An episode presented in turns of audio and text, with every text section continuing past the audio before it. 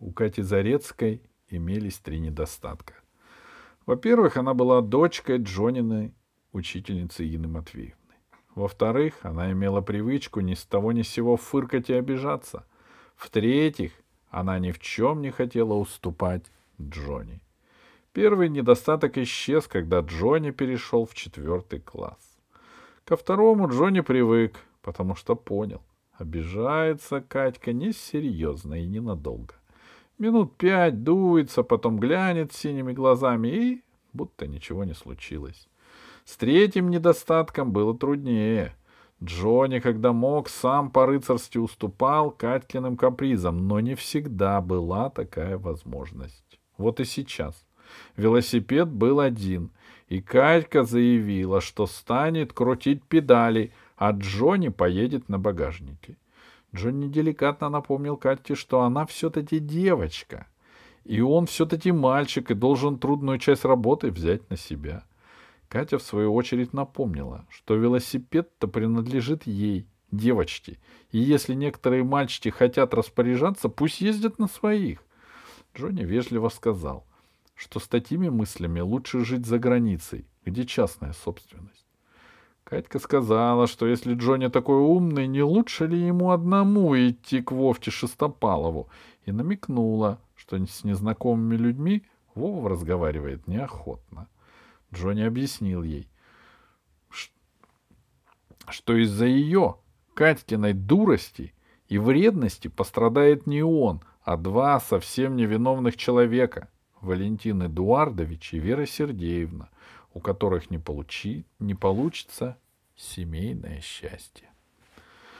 Тогда Катя дала покататься на велосипеде обалдевшему от счастья молчаному, а сама пошла с Джонни пешком. Вова Шестопалова дома не оказалось.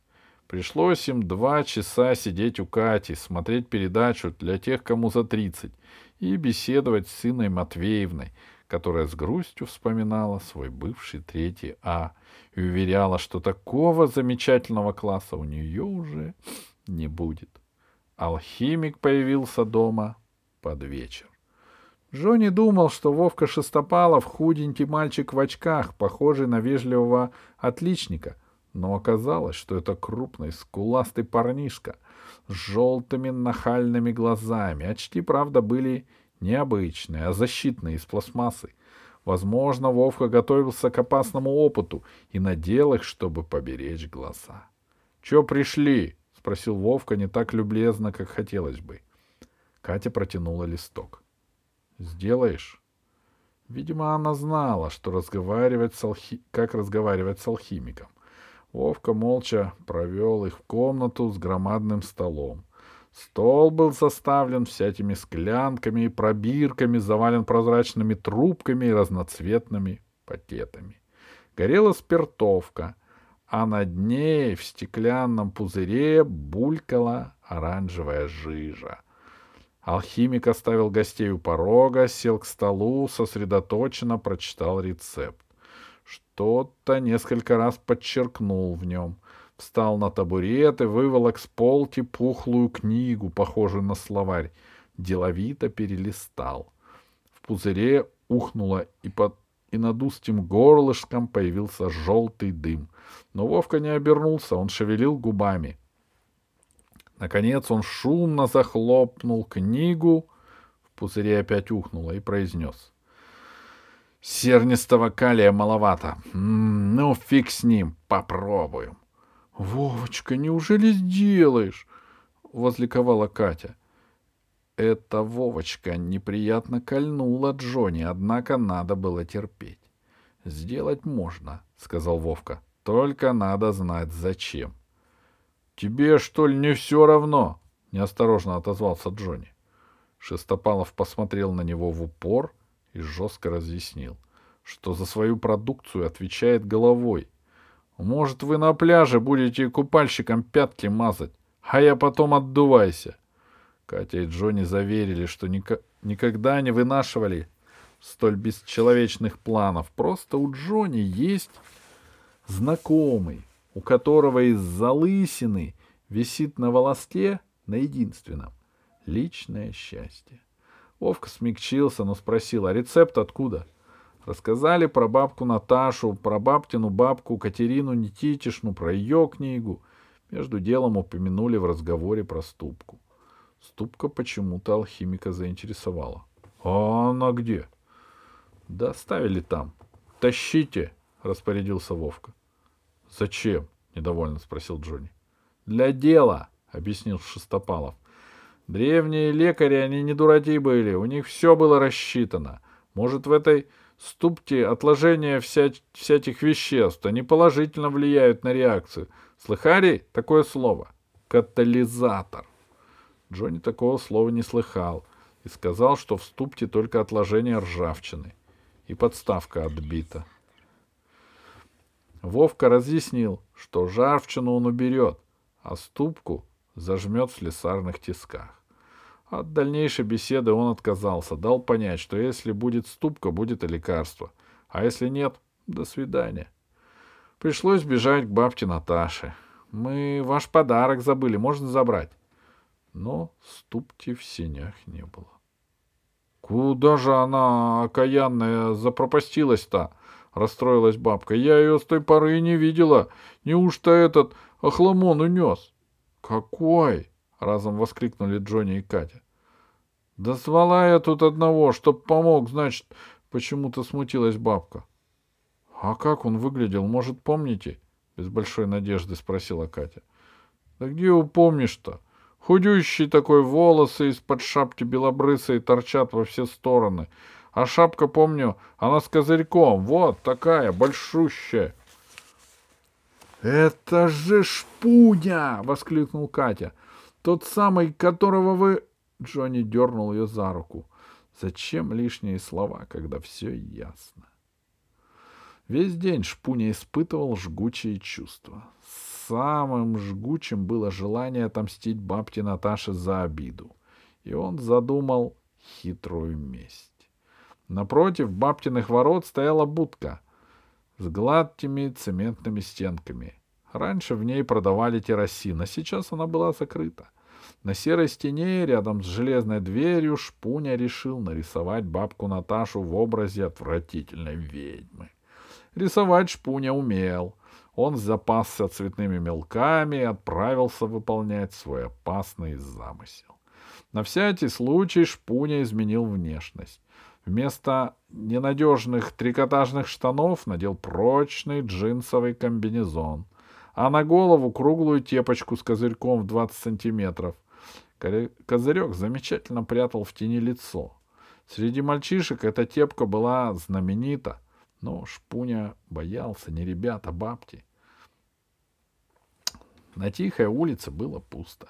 Шпуня приступил к работе. Он изобразил бабку верхом на помеле в драной развивающейся юбке, лохматую, с крючковатым носом и громадными отвратительными ушами. На носу сидели две пары очков. Сходство было так себе, приблизительное, но Шпуни не огорчился. Он решил, что для ясности дополнит портрет надписью, а пока стал рисовать людоедские клыки, которые торчали из бабкиного рта. Когда к художнику приходит вдохновение, он не видит и не слышит ничего кругом. Шпуня забыл про бдительность. И кто-то ухватил его за лямки.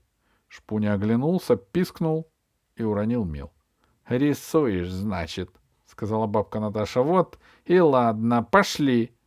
Пленник слабо заупрямился, но бабка была крепкая. И Шпуня обмяк от неожиданного ужаса. «Идем, идем, дело есть», — сказала бабка и привлекла добычу к своей калитке. «Это не я!» — заголосил Шпуня. «Не имеете права, я больше не буду, меня и так...» Он попробовал присесть, но бабка Наташа приподняла его, как хозяйскую сумку, тряхнула и проговорила. «Коли рисовать умеешь, значит, и писать можешь. А мне как раз писарь нужен, чтоб, значит, писал по нынешней грамматике. Шпуня наконец сообразил, что бабка его, кажется, не узнала, и себя на портрете не узнала тоже. Тут что-то другое. Так оно и было.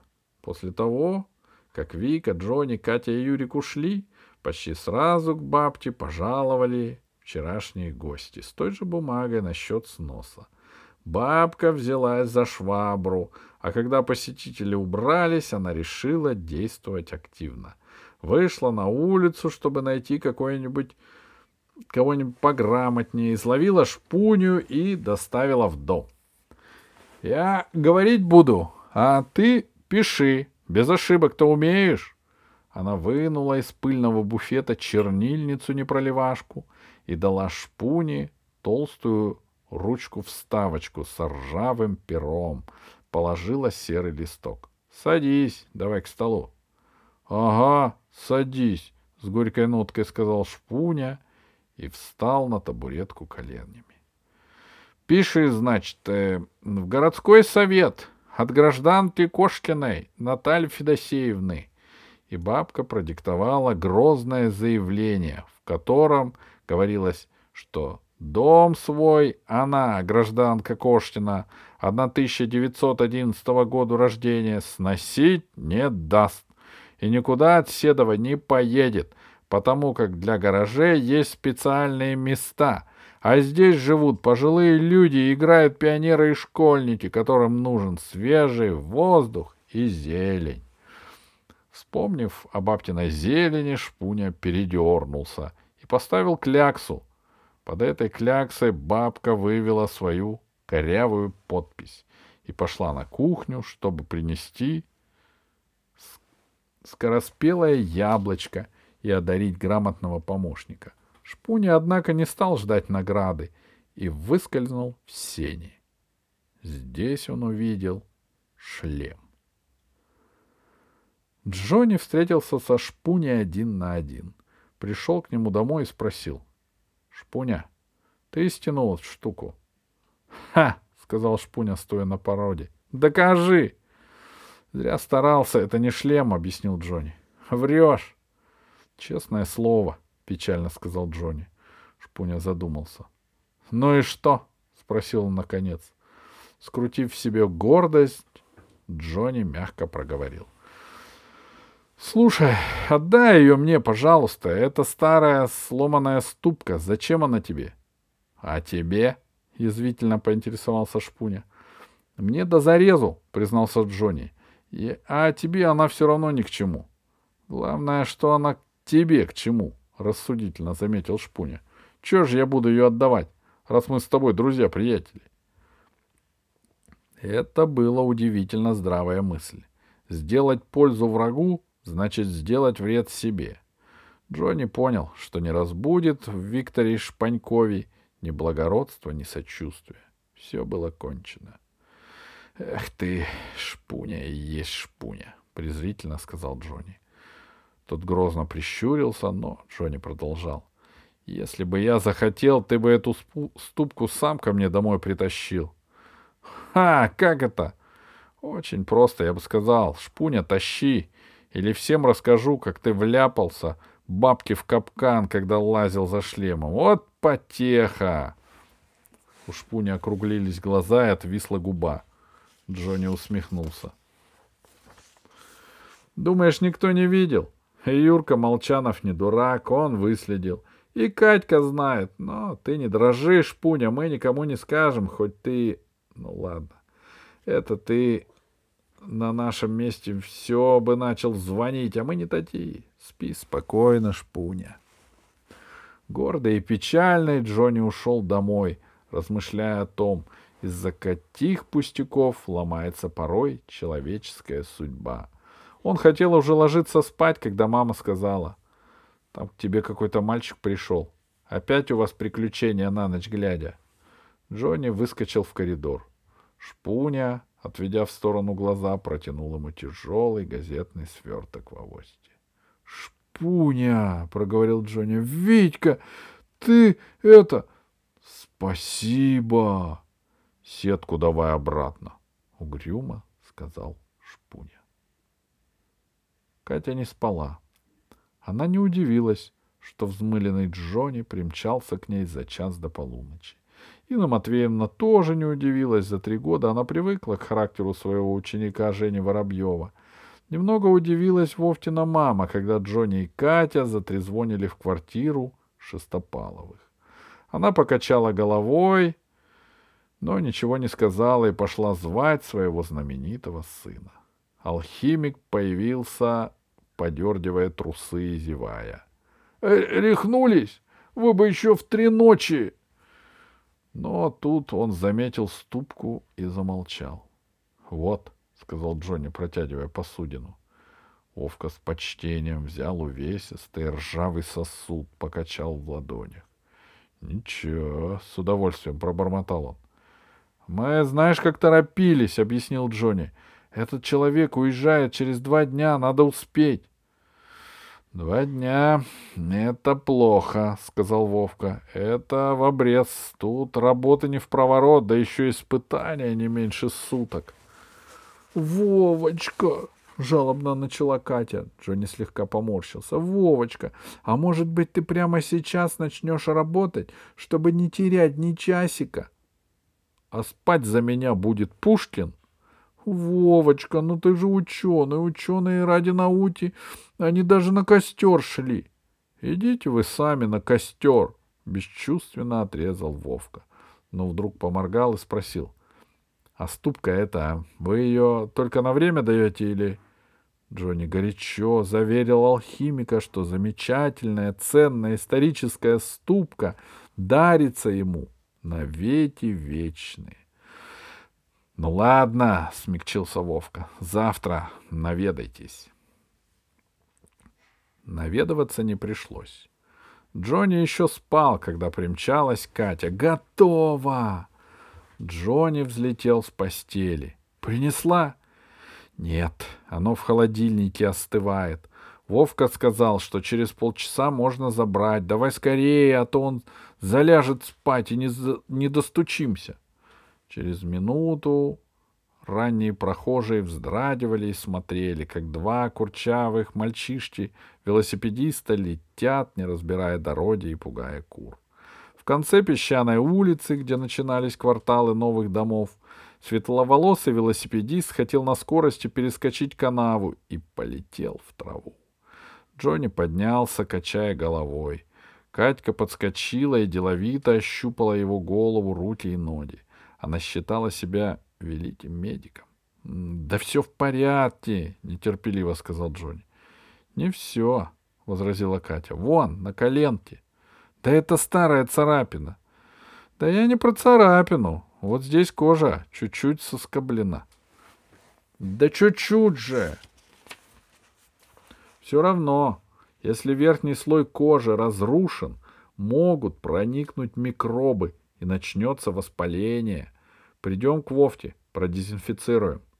Джонни думал увидеть Вовку заспанным и хмурым, но алхимик был весел и бодр, как истинный ученый, завершивший удачные опыты. «Сейчас принесу! Хватит на дюжину лысых!» — пообещал Вовка. Но Катя строго сказала. «Постой! У тебя есть и перетись водорода?» Джонни коленку сбил. Вовка пригляделся, пожал плечами, но ответил. «Пожалуйста, у меня даже получше есть». Он зачем-то притащил ком ваты, рулон бинта и плоский зеленый флакон. Скрутил ватный шиш и пропитал жидкостью из флакона. «Давай ногу!» Джонни, привыкший уступать Катте в мелочах, чтобы не, ус- не уступать в серьезных вопросах, послушно поставил ногу на табурет. У жидкости был странный, но приятный запах. Она холодила кожу. — Все, — сказал Вовка, старательно помазав коленку. — Теперь надо забинтовать. Тут уж Джонни встепел. — Да вы что, сумасшедшие оба! Даже не царапана, а вы... — Надо сутки в тепле держать, — объяснил Вовка. — Там же сказано. — Что сказано? — Где? Здесь. Алхимик взял со стола знакомый лист. Вот. Смазанный часто кожи укрыть и держать в тепле до появления первых признаков растительности. У Джонни захолодело в желудке.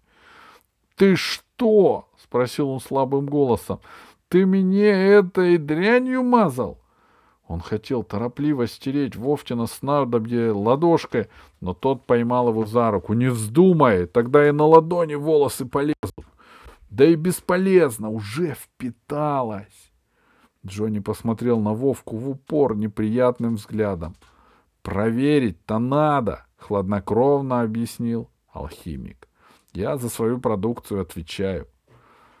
«Ну и проверял бы на себе, дубина!» — взвиснул Джонни. «Мазал бы себе хоть...» — он быстро взглянул на Катю. «Хоть поясницу!»